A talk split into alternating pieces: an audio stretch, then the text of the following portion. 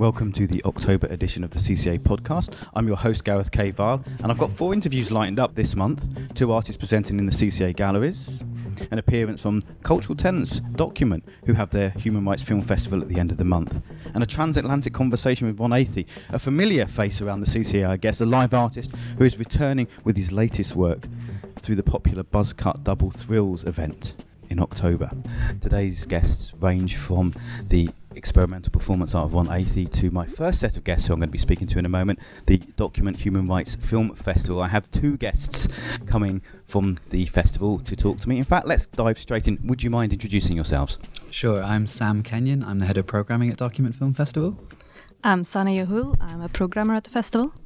Great. Okay, so the first thing, it kind of describes itself a Document Human Rights Film Festival, but what is the Document Human Rights Film Festival?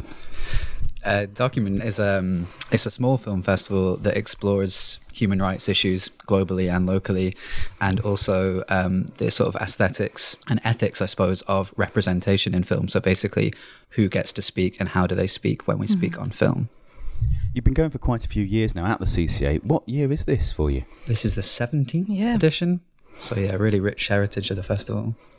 Sana, how long have you been involved with the festival? This will be my second edition. Um, mm-hmm. So I did last year for the first time, and Sam's been doing three. This is your third, isn't it? Yeah. Well, I was involved as a as a submissions viewer for a few years before that, so I've kind of yeah grown up with the festival a wee bit. And how do you define your role within the organisation? Um, uh, it's sort of changed a bit um, over the course of my involvement. But right now, I've sort of worked with Sam on the program mainly, and aside from that, I, I help out with the production of the festival as well, but mainly involved with the program.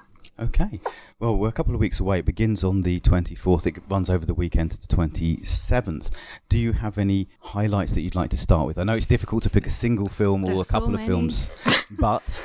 yeah, absolutely. I mean, I think one of the things that I'm personally most excited about is our opening night because it's something that we've been kind of working on um, with the artist for a couple of years to try and get them to come up and perform. Um, and it's a multimedia mm-hmm. piece by Jay Bernard, who's a poet and filmmaker who recently won the Ted Hughes Award for a piece called Surge, which is a multimedia piece exploring a kind of poetic through line from the um, from the New Cross fire in the 1980s in London to Grenfell and kind of the interlinked histories of race and class in the UK.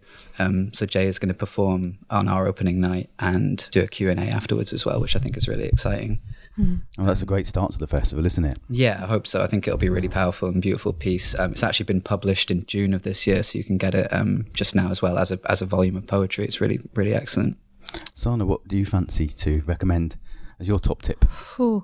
Well, I'm quite excited about. Um, well, from the opening to the closing, I guess um, I'm quite excited about our closing film, which I guess we'll need to talk a bit more about the program, but it's um it's a new work by Nguyen Trinh Thi, who's um, a Vietnamese experimental artist involved with Hanoi Doc Lab, um, and her new film is sort of all about um, the decolonizing and and reclaiming of indigenous indigenous narratives in Vietnam. Um, it's a really beautiful essay film, and it kind of ties together a lot of what we're looking at this year. So that'll be our closing, which I would really recommend people coming to. My impression then from just those two is that there's a little bit of a theme this year dealing with what I'd call post-colonial issues. Is is that fair, Sana? Do you think? Yeah, I think so. I think I think that's also something we've been looking at for quite, our document has been looking at for quite a while. I think this year we're lo- looking at that particularly through a lens of indigenous voices and um, environmental themes in a very very expansive manner, I guess. Yeah, I mean, absolutely. I mean, one of the artists in focus that we, we usually have maybe something like a mini retrospective or something like that. And this year it'll be with an artist called Ana Vaz, um, whose work is kind of somewhere between, I guess, ethnographic documentary and sort of speculative fiction. And she's made a new work, um, a new feature film, which is not finished yet, but she'll present a kind of work in progress version of that film, which kind of takes the Fukushima disaster as a kind of starting point to explore something about post colonial narratives, but also sort of speculative futures about the environment and stuff like that. And at a time, I guess, when environmental issues are kind of at the forefront of everybody's mind, we hope that that's a, mm. a kind of engaging way to approach the festival this year. Now, it's called Document, so I assume you're going to get lots of documentaries, but it seems that you're throwing lots of other things into the mix. I mean, yes. Well, one thing we're doing this year, which um, it might be a first, I'm not entirely sure, but we're we're also looking at a different type of documentary. I guess we're sh- we're um, staging a sound installation. It's a documentary by uh, a Canadian Indigenous uh, sound artist called Edziu. It's a work called Gimiani, and it's it's about it's sort of um, a documentary made up of narratives told by her family and kind of generational narratives of her community coming through, which will stage through CCA. So that'll be quite an interesting new thing for us to do. And then there's a lot of really fun things going on this year, Sam. Yeah, we're we're hopefully branching out into the realms of fun this year. Um, our producer Richard was telling us the other day that he'd he'd met an old friend who was a big fan of the festival, but they'd said to him, "I love document, but it's very depressing." And I think that's probably um, yeah a lot of people's kind of impression of us. But this year we're having fun, um, and we're actually going to have a club night, which is linked to a film called Lisbon Beat, which is one of the best films in the program. Um, it's a film made by a London-based DJ called Rita Maia, who's from Lisbon originally, um, and it's about the kind of rich history of Afro-Portuguese music cultures in Lisbon, um, and it features a lot of artists who release on a, a, a Lisbon-based label called Principe, um, which is some of the, for my money, some of the best music around in the world today. Um, so exciting and really brilliant. And um, yeah, we're gonna have a club night with them at Stereo on the Saturday night, and then on the Friday night, actually, we're teaming up with Ando Glazo, who are a Govanhill-based collective uh, who support all sorts of uh, Roma music, and we're gonna have a gypsy jazz evening here Yeah. at the CCA on the Friday night. So that'll be a free, very relaxed affair. Um, everybody's welcome to come to that. That's amazing. I didn't realise that you were having two musical related events like that. Absolutely. The interesting question for me is human rights and film are both in the title of the festival. Mm. How do you balance that? Because obviously, film is an, an aesthetic medium, it's about the artwork. Then, human rights are a political medium. How do you balance the way things are shown as opposed to the importance of the content that you've got? Well, I think on the one hand, we do try and take quite an expansive view of, of what it means to represent mm. human rights issues and what it means to represent people's and political issues. So, in that sense, we don't really think that there's a huge distinction between a discussion of an issue and a discussion of the way that it's been presented. But I mean, that being said, the festival's got a long history of links with um, the universities and academics who kind of work much more on the kind of like the political side of things. Um, so the program is supported and animated by individuals and organizations from across a wide spectrum of different interests. So whether that's introductions or Q and A's after the film. So we hope that anyone who comes to see a document film is then also participating in a conversation with experts and with people who kind of know what they're talking about when it comes to the kind of intricacies of, of the politics involved. Yeah, and I think we have we have I think this year struck quite a good balance in terms of the amount of quite um, not straightforward but but quite clear issue based activist filmmaking and maybe more artistic approaches to the human rights framework. So Well, it's very exciting to have a documentary that's a sound installation as well, hmm. plus the couple of nights that you've got the music upstairs, the DJ night over in stereo. Stereo, that's right. Is it important that conversation is at the heart of the festival? Do you think, Sana? I think so. I think I think a large, you know, one of our core aims in this is nurturing discourse around all the topics we're looking at. Also making sure that, like Sam said, like that we get a lot of different voices involved because it, it isn't just our vision on what human rights are, what these particular topics are. It's about looking at that in the most, you know, in the broadest way possible, I guess. The sensation I'm getting from the events you're describing is it's not just a case of throwing a film on and letting people watch it. There's a sense of partnership and engagement with the mm. artist. A partner's quite a big part of what you get into in creating the program. Yeah, I mean, we've got quite a number of partnerships. We can maybe talk about a few. We're working, there's a few people that we're working with for the first time this year, or that we've not worked with in a while at least. We'll be working with Arika and the Unity Centre, for example, which is really exciting. Uh, Aperture, Asia and Pacific Film Festival, um, that's a first time partnership as well. And then people that we've worked with a lot in the past, like Gramnet, for example, is a supporter of actually also quite a a key film in the program is like Ai Weiwei's new documentary, The Rest, which is all about um, refugee, the refugee crisis, but I guess particularly about refugees coming in to Europe, like at the, the situations at the borders of Europe. So yeah, and new things like DocMa, we're doing a sort of documentary workshop, which is all about collaborative filmmaking, where you don't need any previous experience. So I guess it's a lot of collaborative practice we look at, then coming back in you know something that's quite an accessible workshop as well. So there's an opportunity for people to start making films, perhaps on the back of having seen things and been inspired. You're giving them a chance to get some of the skills together. Yeah, hopefully. hopefully Yeah, we'll see some I results. Think after the festival, I think when we kind of hopefully um, we've been building a foundation. I guess I mean the festival's been building it for 17 years, but we've also been trying to kind of build it in the last few years to be able to do more work year round. So post festival, we're hoping that there'll be more opportunities for people to get involved um, in actually making films, um, which would be a really exciting move for us. Yeah. I also believe that you've got a symposium as part of the program.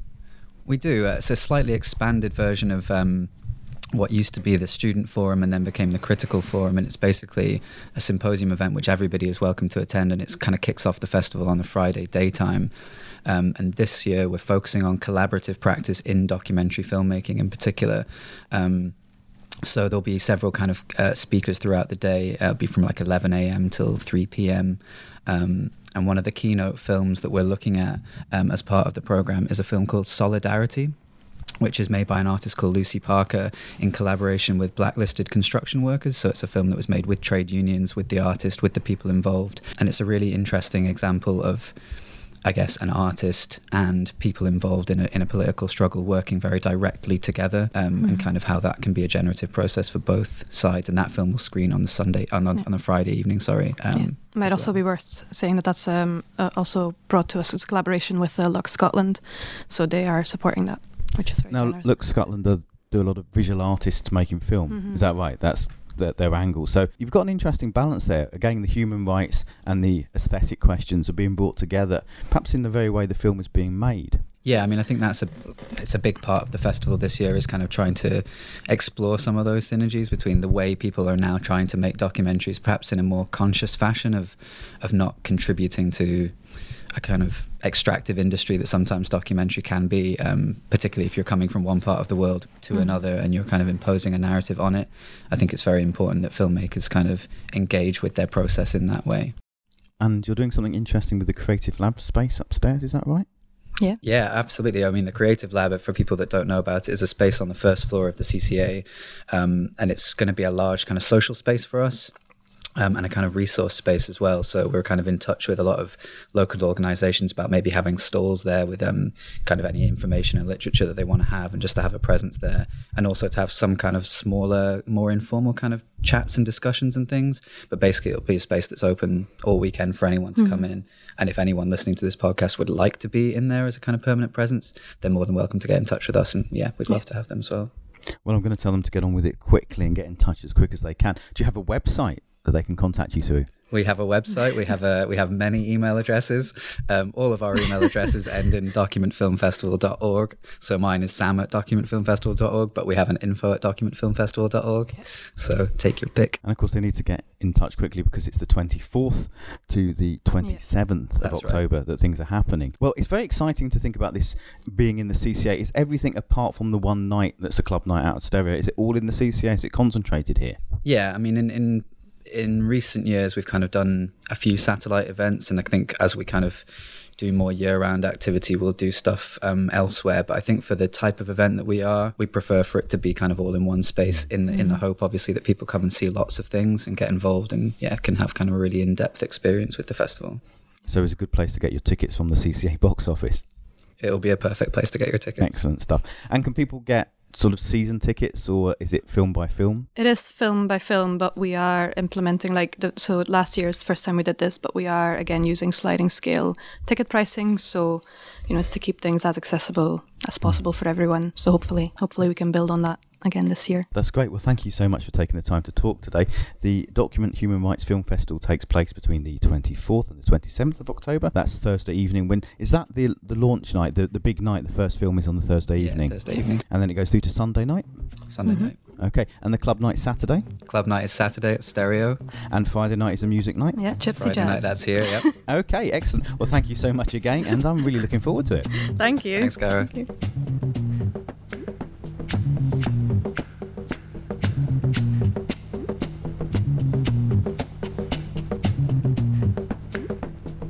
My next guest today is occupying the downstairs gallery between the 7th of September and the 15th of October. Grace, would you mind introducing yourself first of all? Um, yeah, I'm Grace Schwindt, and I'm an artist um, based in London, German, and I work with different media, film, sculpture, performance, and drawing. Now, that's always my worst question that I ask artists what is your medium? Because they will always say they work across several different Yeah. kinds of things. Now, I understand that Five Surfaces All White is an installation. Yes, exactly. Can you tell me a bit about, well, how did it come to be? How did you end up at the CCA? Well, actually, I did a residency here in 2012. So that's quite a long time ago now. And I um, was working on another film back then. So I used the residency to actually prepare designs and so on. And then I just kept in touch um, with the people here. And um, then, yeah, we just started to talk about an exhibition like quite a long time ago. And um, then we kind of started to focus on this film that they co-commissioned with one other gallery and we actually made the film together you know cca kind of took over the production role as well So that's what's they're going. People are going to experience going into the space is, is a film. Yes, exactly. So so we I made a film, and but for me, I guess because I think very sculpturally, or I think a lot about um, kind of what happens when an audience comes into the space. You know what's that what that body is doing in the space and how and how you're invited to enter a gallery and how you kind of prevent to enter a gallery and um, or be prevented or what you think you have to do in a gallery. So I, I think a lot about the space and I mean I guess also especially in this film, it was actually a lot about um, the research was about um, well it's a very personal story combined with kind of theoretical research let's say um, about mental health institutions and the history of the architecture.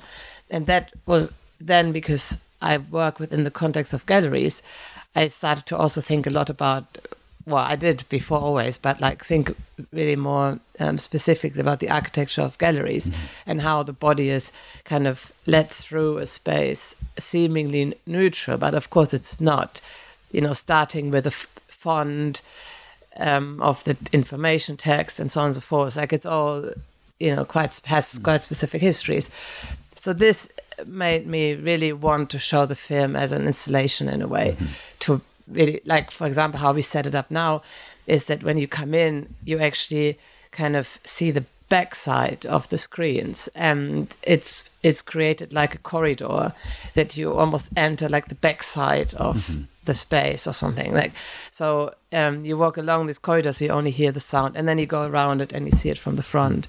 Um, and also um, in the film the, there are five surfaces which are five walls and it's not about like doing the same in the exhibition than in the film because in the film the five walls are really like a set function as a set and then in the gallery space it functions like screens mm-hmm. really. But it's always this question for me is like how can a film exist you know this digital file? Can, how can it exist as a thing in the world. Mm. Um There's yeah. some, there's some great questions there about the use of architectural space and how it defines our experience as viewers of a film. So, as opposed to just sitting in an auditorium watching it on one wall, you're mm. giving us a, a journey in, into the film itself and mm. asking questions of what film is and how it works, which I think is really an exciting thing as well. There's also questions about what is the gallery space and how does that relate to some public institutions for health as well. You did say it was a personal, so there's personal aspects to it as well as it being theoretical. What was the inspiration first of all? Why why this topic? Um, well, one the the kind of personal experience of this is that um, I it actually started um, with a uh, conversation with my grandfather. I was very close to my- my grandfather, and I made a lot of work with him actually because I interviewed him endlessly about the Second World War mainly.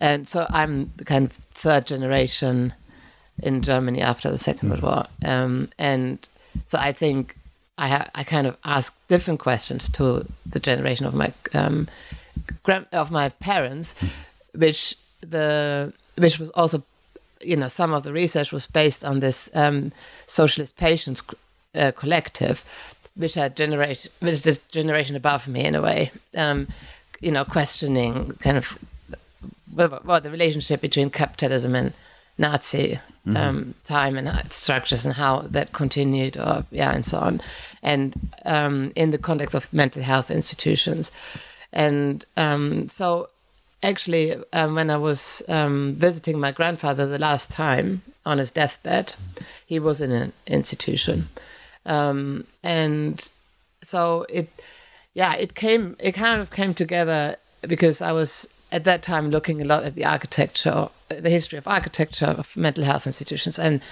um, then I was inside one, and kind of all, all, this history came together that I was always talking to him about, and um, so he was kind of uh, going in and out of consciousness, and at one point he kind of you know, came to it again and said five surfaces all white. Mm. So he said like, oh, I, I thought, okay, he must, he must mean the space here, you know, because he was, I think, suffering a lot from not being at home. I, I think, and the room had actually five surfaces because the floor, three walls white, and the ceiling, and the fourth wall was a window wall, like kind of completely window, which looked onto a graveyard.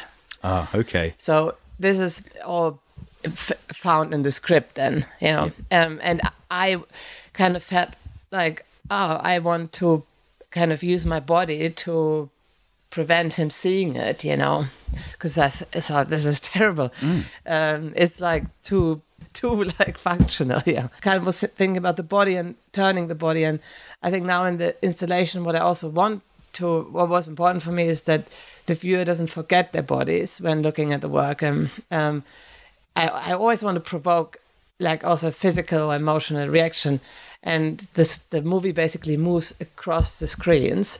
So you have to turn your body to look at the new to look watch the film you know? And rather than kind of sitting in this auditorium where your body disappears i want to point to the body. So that was kind of not one attempt of doing it you know? Yeah yeah. Because I, I, really love the, the title. It's very evocative, really, the five surfaces and the whiteness, because that is something we associate with institutions, mm. but also with the gallery space, but also with the exactly. screen that you project onto. But I, am a bit shocked, to be honest, that they had a window that looked onto a graveyard. Yeah. There's, there's a little bit of insensitivity, I feel, I in that. Or, or, or, or, do you think there was a symbolism there that they were engaging with as an well, institution? I mean, normally institutions like from what I was researching, I mean, my research was totally limited. You know, I've I I don't know, I read maybe ten books. You know, it's uh, um, and then I interviewed some people, but it's it, um, but basically the idea is a bit that you always forget the outside actually like mm. especially when they're dealing with mental health issues like in that case it was it was also hospice so yeah, yeah. people to die and so the, the kind of idea, which was also one idea to realize here as part of the exhibition, but um, well, we didn't. um, but it's like to that you kind of that one story that kind of stuck into my mind was, but that related to mental health institution. That you go through the door, the entrance door, it closes behind you, and then you turn around and it's a bookshelf. You know, so the okay. idea is actually to stop seeing the outside. So mm. I don't know the history of that building. Maybe the graveyard was there before. I don't know, but it seemed a bit rough. Mm. It, seems very rough and quite intrusive and quite yeah. almost antagonistic to the way you'd expect the architecture to work in, in a place like that, in a hospice or uh, somewhere where you're looking after people with mental health issues.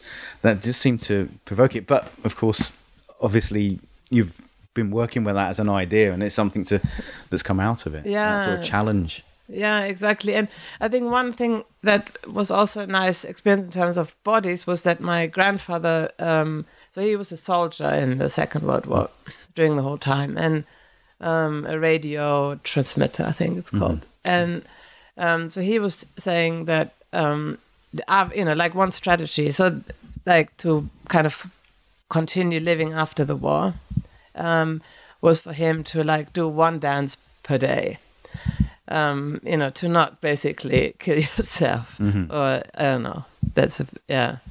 Well, that, that's quite, quite a strong artistic response, isn't it, to try and cope with something in that way? I think. Yeah, like it is because it's kind of impossible to live after the Second World War. You know, like yeah. how can you live after that horror? It's impossible.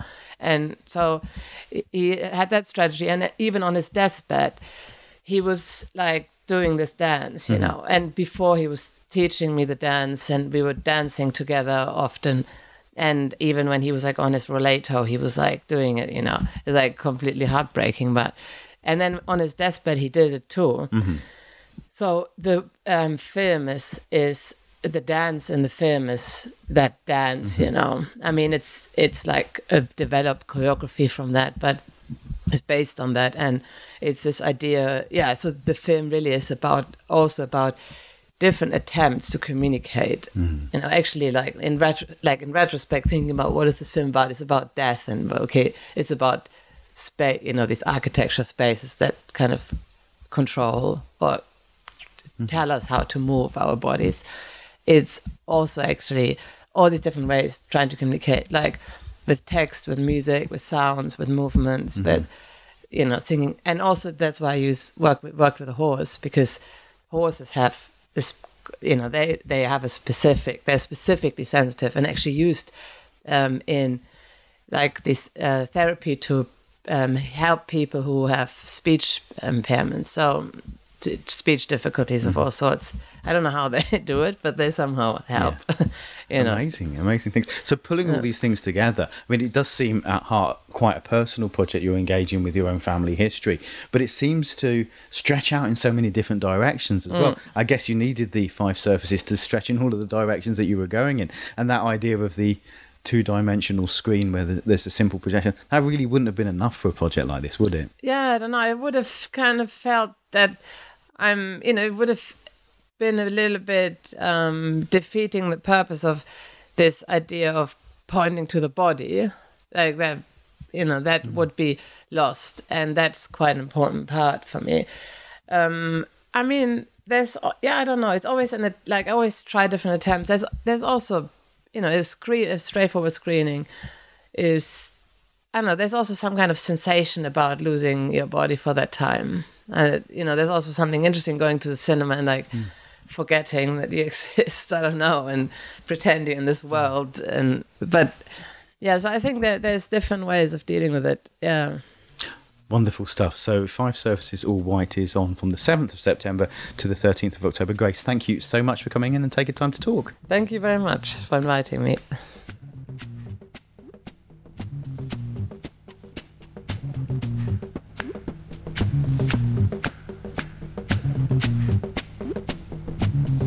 My next guest today is another person who is part of the Some Things Want to Run sequence of exhibitions with an atmosphere of joyful contemplation, which I'm looking forward to very, very much. Just from the title alone, would you mind introducing yourselves, first of all? Hi, thank you so much for inviting me. Um, so, my name is Jasmina Cibic. I'm an artist. I'm a Slovenian artist living in London for the past 15 years. And I'm delighted to be at the CCA with this show.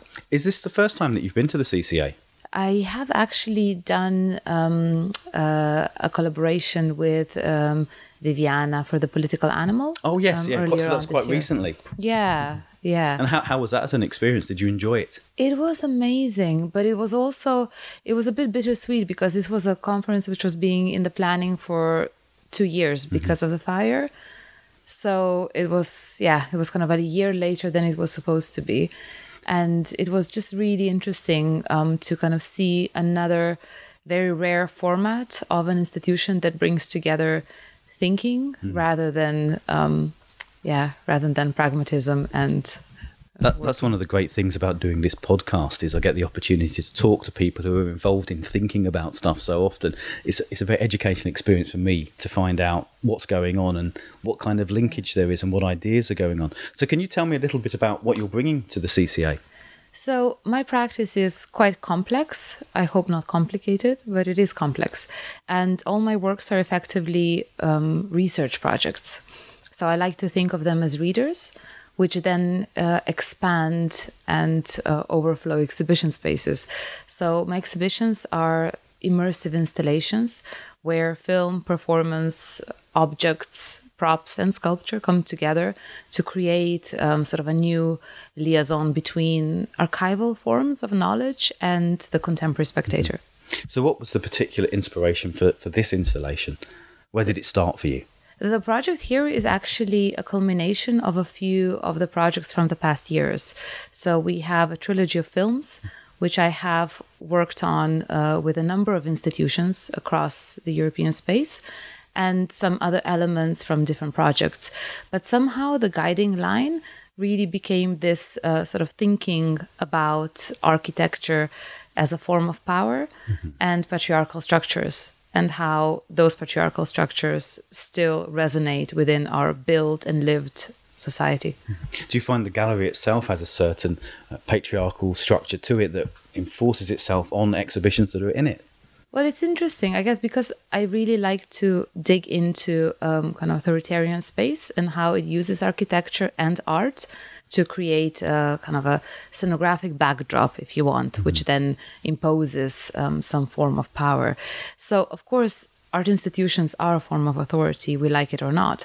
Um, but I am very interested in the institutions that try to fight this this canon and of course you know because of just the bureaucratic and pragmatic nature of an institution being an institution and having to function um, it's it's kind of like a kind of a push and pull obviously for each institution to try and do that but um, i like failures or i like the attempts of um, anti-failure hmm.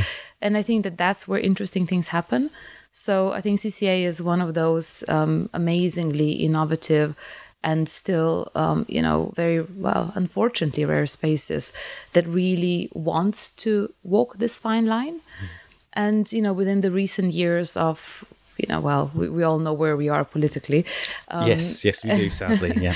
and unfortunately, you know, we've really seen how um, cultural capital has become again um, almost kidnapped by um, kind of ideological uh, attempts at kind of rewriting, um, you know, strategies of bread and circuses for the audiences and so on, um, and especially institutions that are uh, prone to survival uh, based on public funding. Um, even more so because they need to tick the boxes uh, of you know sort of public funding and so on and and where that is going is also you know, well, things are getting quite interesting. Let's put it that mm-hmm. way. Well, certainly interesting is a euphemism, I think, for for challenging and problematic most yeah. of the time. But the CCA does seem to be a space that challenges those ideas. For example, it has the open source programming, which means people can bring things in and it allows this diversity of events to happen. But what interests me is you've talked about this installation being immersive. And is there something in immersive work and work that breaks down the boundaries between different media. So you have film in there, there's performance in there, there's lots of different things. There's questioning the space itself, which is something I love as a medium, also a way of exploring a gallery is when you feel the work is challenging the space. It, do you think that in itself, that combination, is quite a subversive way of addressing the gallery? Yeah, it's a really, really good point of entry, I think, into the practice. Um, and I'll I'll step one step back. Uh, there was there's there's a Russian artist who brilliantly said every artist compensate what is lacking. And I come from former Yugoslavia, and what we still lack is an art system. Mm. So within my works, I have always created systems which means I create um, new collaborations. I work with now quite an established team of people, but we always have new people coming in, new researchers, new curators, new thinkers, new architects, and so on. And we really try to create this. Um, uh, a friend of mine called it a rolling snowball mm-hmm. that kind of kind of collects new people and new thoughts. Mm-hmm. And it really is about creating um, a paradigm of a system which sort of stands not necessarily in opposition, but maybe um, apparel to the normal flow of events, and just tries, attempts again, just attempts to um, to to create or like a, to suggest a new way of functioning. Well, I think being suggestive or elusive or trying to move toward things does allow the spectator or the audience member or the, the viewer or the reader to, to find their own space as well in it, even though it's immersive. There's still a lot of negotiation or conversation with the person who's observing as well, which seems that seems in itself to be a parallel way of doing things, as opposed to what we do see in perhaps the the rush of contemporary political culture, which is about giving information and giving an absolute vision. You're allowing a little bit more space for the person to come into it and find their own way through it.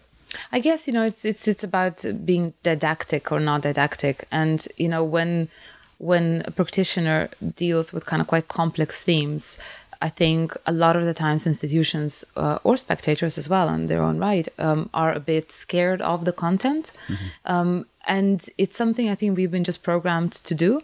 So when we think about uh, politically engaged or critical art, we sort of think, ooh, you know, it has this kind of very rigorous intellectualized structure. And um, it's it's not so you know? Uh, we should not be ever afraid to immerse ourselves into anything and also every opinion matters. And again coming from former yugoslavia you know we have been really prone to this sort of over intellectualization of contemporary art and we have seen what that has done to our audiences and we have practically lost them. Really? it's been it's been unpleasant let's put it that way. Okay. um, but also because we don't have a we don't have a private art market which in its own weird way has been problematic because everything really relies on institutions and public funding. So institutions are left to their own devices. That means there's no crossover between public and private. And um, the state of course does not have any more money to put to institutions. So there's lots of money going into walls but nothing into program.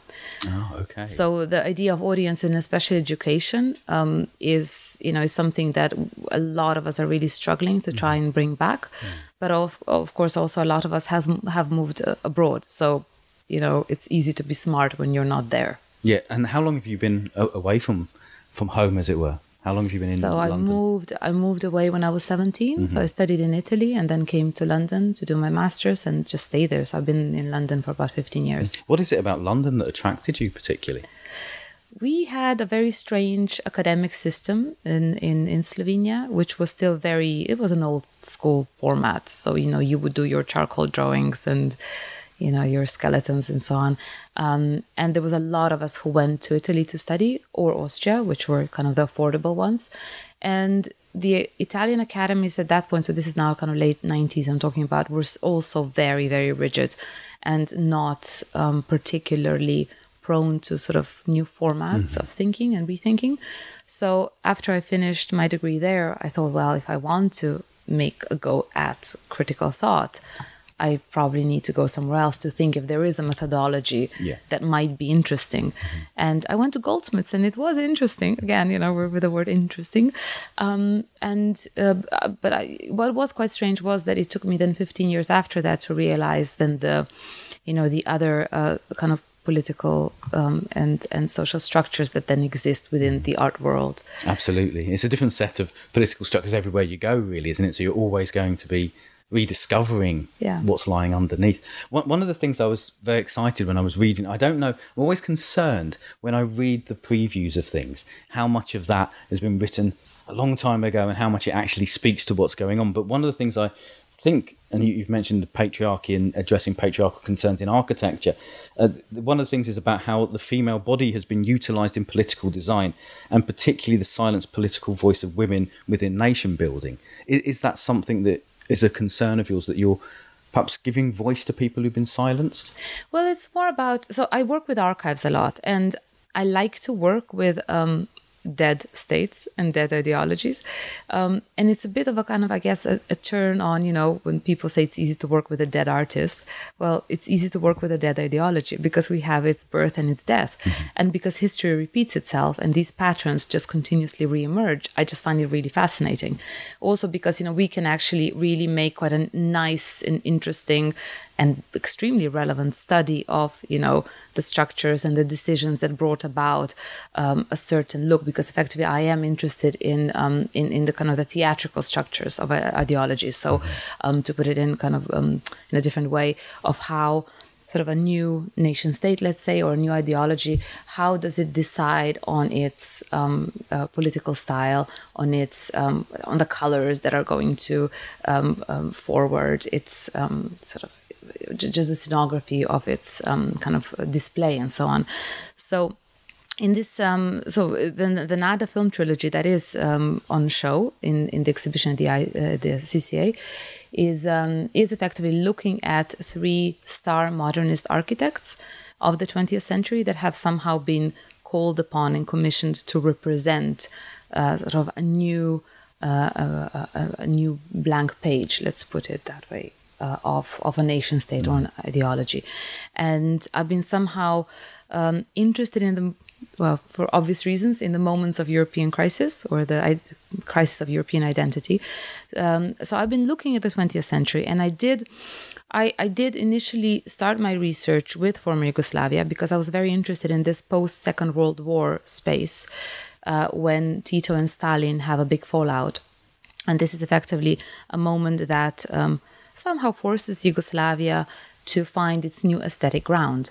Now, why this is very interesting also in relation to current sort of European Union uh, situation is, um, you know, kind of how do we kind of create this aesthetic space. Now, in terms of former Yugoslavia, this was also it was a federation, so you had six republics that did not have really a shared cultural aesthetic space. And after the Second World War, it was kind of this first moment, and also with the non aligned movement, when uh, former Yugoslavia really kind of wanted to create a, a coherent uh, national narrative and literally sort of impose it. Um, and um, obviously, with the break with Stalin, all socialist realism goes out of the window. And of course, politicians, they don't know what they want because, you know, they are not artists, they are not architects, but they know what they do not want. Mm-hmm. So, kind of going through the archives um, surrounding that period of the 50s has been really quite inspirational to see how the design by committee worked. Uh, how architecture was decided upon, how monuments were decided upon, but also what incredible freedom the artists and the architects were given so there are discussions when the politicians are debating how long an artist should go to the seaside for to get inspiration. So it's this really, really interesting little kind of perturbances of histories mm-hmm. that kind of come out from these from these um, kind of researches.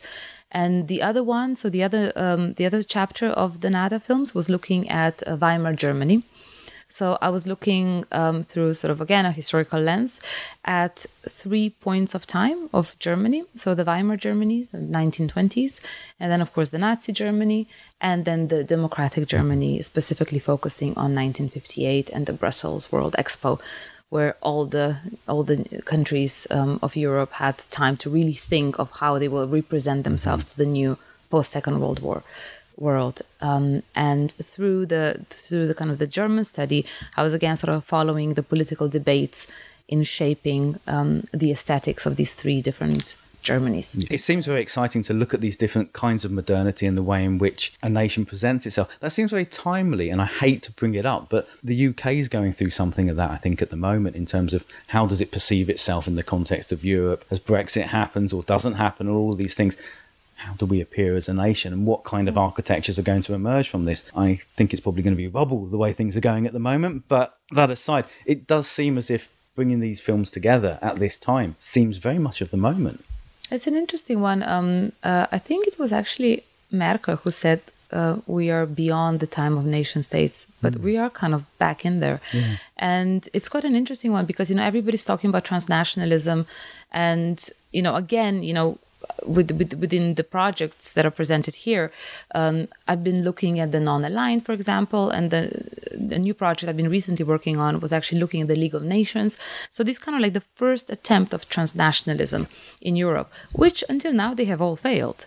But again, you always have to fail to get to the next phase. And you know, also with the European Union, you know, I mean, for us from former Yugoslavia, it's a it's really ringing very close to home. Mm. So, you know, the Brexit referendum happened 25 years and one day after our Yugoslav referendum that caused Yugoslavia to break up. Ah, okay. So, so the echoes of history. It's an interesting one, really, to look at, you know, specifically with former Yugoslavia, because 25 years after, you know, when, when one looks at the six republics, we have more debt than we had uh, when Yugoslavia broke up you know so you know kind of speaking about also of course it's a peace project but also you know the peace project is always always embedded uh, with with an economic project as well. So it's i just think it's yeah it's it's an interesting time to be looking at that mm, and kind of just the echoes of these kind of historical traces and what they can tell us about ourselves today. And again you know where does art sit within this? And i don't know i had this recent uh, conversation with a friend of mine going like where are the right-wing artists? You know which is that's something I often ask as well. Yeah. Not not that I'm particularly keen to see right wing art, but it does seem where is that balance? Where do they disappear to? What do they do? Do they remove themselves from art? I mean, it's the same with the, in theatre, which is my main area. There's not very many right wing plays that are being written at the moment it's just an interesting, you know, uh, well, I think we all feel that it's time to get angry again. Mm-hmm. And then how do you then process that within your art? And of course, you know, not not all art is overtly political and, you know, it doesn't need to be and there's no right or wrong. Um, and you know, I don't really want to be doing banner art. Um, I mean, as a, you know, just to kind of try to explain sort of where I sit, you know, so my whole idea, and this is going back to immersive experience in theater, it's really about working with historical ready-mades and re- reforming them in a new theatrical structure, where then the audience is, you know, free to create their own narrative and, you know, really sort of immerse themselves up to the level they want to and again, I'm going to quote an artist friend of mine who he works in, in the field of um, uh, nuclear physics, but nobody of us understands what he does. And he always says, well, you know, you might enjoy the colors. And that's okay, you know. It's um, and there's nothing wrong with different forms of entry into into a practice or a play or a film, and every opinion is valid. Well, on that note, I think that's a perfect place to remind everyone listening that the an atmosphere of joyful contemplation is happening from the 14th of September through to the 13th of October. Thank you so much for talking today. It's been a real pleasure. Thank you so much. My final guest today, Ron Athey, calls in from the USA. He'll be appearing as part of Buzzcut's Double Thrills Bill in the CCA on Wednesday, the 9th of October. No stranger to Glasgow, Athey has been a vital presence on the live art scene for over 20 years, and his latest work is Acephalous Monster, a spiritual and symbolic reflection on the power of celebration and magic. How are you doing today? You okay? Yeah, I'm pretty good. Excellent. Yesterday I was a little stressed getting last minute things together, but today I'm relaxing. Excellent. Still have one more w- when are you head well heading over here, over to the Well, UK? I'm gonna go- I'm going to go to Berlin to work with Hermes, so I'm going to leave on Thursday and be there on Friday and have a few weeks there. I have an opening in Antwerp, a group show. So I'm going to do, a, yeah, a few Euro things. And then we get to Glasgow on the 3rd, I believe. Yes. That's a nice little setup, five days before the show. How are you feeling about coming back to Glasgow? Are you looking forward to it? Absolutely, it's like a, a second home for me. So if I, well, I think the first time was the mid mid '90s. I've been there, so it's it's a good r- repeat. You know, I feel like it, between the CCA and and when the NRLA was there, Glasgow's seen more more of my pieces than some other cities have. So Well, I think as well we've managed to see the, the development of your work over the years and how it's changed because we get this kind of snapshot of what you're doing. Because your earliest work, of course, was very concerned with well, there was lots of blood, um, and and not quite so much now. From what I see of the new work, it seems well quite gentle almost. we added another scene. but um, yeah, I, I am trying. Um, I guess I'm still trying to bring video to life, like how you interact with video with the live, and to, to support some of the ideas, also the projected text. I, I did do a big um, automatism opera last year, and so if you work with um, 40 people, then you want to be solo again. So this this is primarily solo. Um, Hermes performs with me in the first and the last scene, so it's five scenes. But you still seem to be working in with similar kind of themes because there's something uh, a cult or secret society about the foundation of this work. Yeah, that's all I care about. Rather than randomness, but it you know it, it refers to this secret society of Acéphale, World War II, and just before um, occupation of France. You know, it's this trying to use magic against magic in a way. It, it, it just, it, I guess it's a philosophical opening to look at that society in particular, which is looking at Nietzsche, looking at culture as this um, post death of God empty thing that's trying to fill itself up with radical politics, I guess. Mhm. So taking on the challenge of creating, you know, and Bataille uses the term creating new celebrations rather, rather than calling it ritual. Yeah. Um, and then, then then you jump forward to some of the writings of Genesis P-Orridge, who founded um, Temple of Psychic Youth, and um, you know it's the same thing, like trying to take responsibility for these rites of passage and rituals and knowledge, and and demystifying it in a lot of ways. It's not, I, I don't want to start a cult, you know. I mean, I don't I don't want to believe in anything, but it's um it's it's an interesting way to look like how how do we take responsibility for for ourselves spiritually. Because there always seems to have been something in your work that's dealing with perhaps the failures of religion or the, absence of God and, and those kinds of questions, which I think are very personal questions to you, but art sort of manifest, you didn't want to use the word ritual, but a way of replacing those kind of religious rituals that have become empty now meaningless. I find it more appealing to to steer art in that direction than to um, use it just to um, preach a message that you could do through activism through another group. I'm not against that. It just doesn't. I don't know. Th- There's something magic embedded within making an art piece. So so it, it it's the way I express myself. I look back even at like work from the early '80s. It's still trying to um, have a trying to have a sublime moment, trying to trigger a phenomena through art, through, you know, these are churchy terms to talk about um, the collective witness. Like doing something in an empty room is one thing, but doing something with 40 people, like minded people, or doing something with 400 people who are more disparate from different backgrounds. It, it has both, all of those things have different energies to work with. Because it does so, strike me, I mean, a lot of the way people have talked about your work is in terms of shock and, uh, you know, the, the visceral impact of it. But I, have always found your work to be really concerned with these spiritual things. So it almost becomes contemplative to me. Maybe that's just me with a high uh, tolerance for, for intensity, but th- that does seem to be an important part, particularly the last piece you did here at the Arches, where you, you, you sort of we were embalming your body, and there, there was yes, something yes. A, a, real sort of memento mori atmosphere to that one.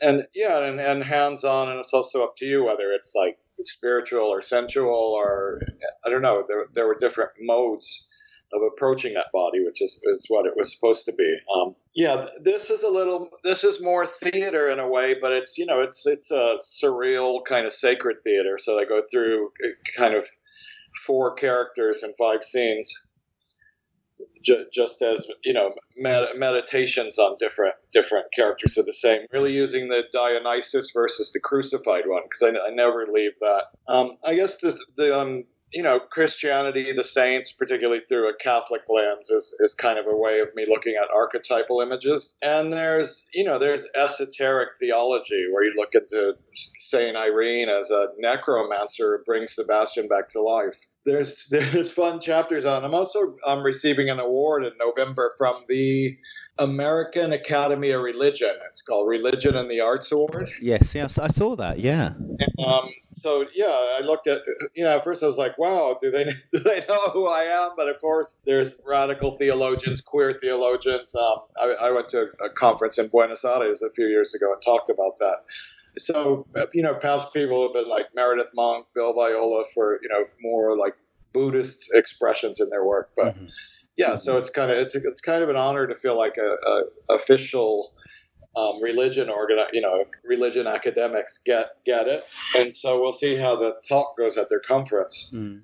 Well, well, I think there, uh, something I noticed you've been talking about as well is the sense that those people who proclaim Christianity, particularly talking about the far right or, or the right, the conservative right in America, it's as if they don't really believe it anymore. They've almost given up they absolutely, if they align themselves with, um, you know, like the scandalousness of Trump and the nihilism of that level of capitalism as well, th- there is no reality there. Mm-hmm. they are not. There's no more holier than thou going on there. They're they're actually have exposed themselves as um, xenophobes, racists, classists. I don't know. They, they, they want to keep everyone in their place via the Trump people that are in power. So, know, that they have, um, I feel like because I came from fundamentalists, I could always had a feeling for them like, okay, it doesn't align with the current world, but they really believe it. But now I actually don't think it's true. It's dark. They just haven't moved on to a different system. Mm-hmm. As, as well, I've always felt with, with your work that it, it seems to be a process of getting rid of the accretions of religious thinking and going back to something quite profound, spiritual, and mystical, and generating that both for yourself and for the audience as well. Is is that just me overreading, or is that something that you're interested in? You can feel that emptiness, and you know, and I keep reading that into this um, secret society stuff too, or or in his interpretation of you know Nietzsche's warnings after the death of God, and also the madness of Nietzsche. That um, it goes into that. Um, you know that somebody has to sacrifice for us. Someone has to go mad in our place just replacing that rather than being martyred to actually just go mad. Um, and it's it's it, I don't know it's been a, a, super fun piece to make to just shapeshift through um, characters, but also villains.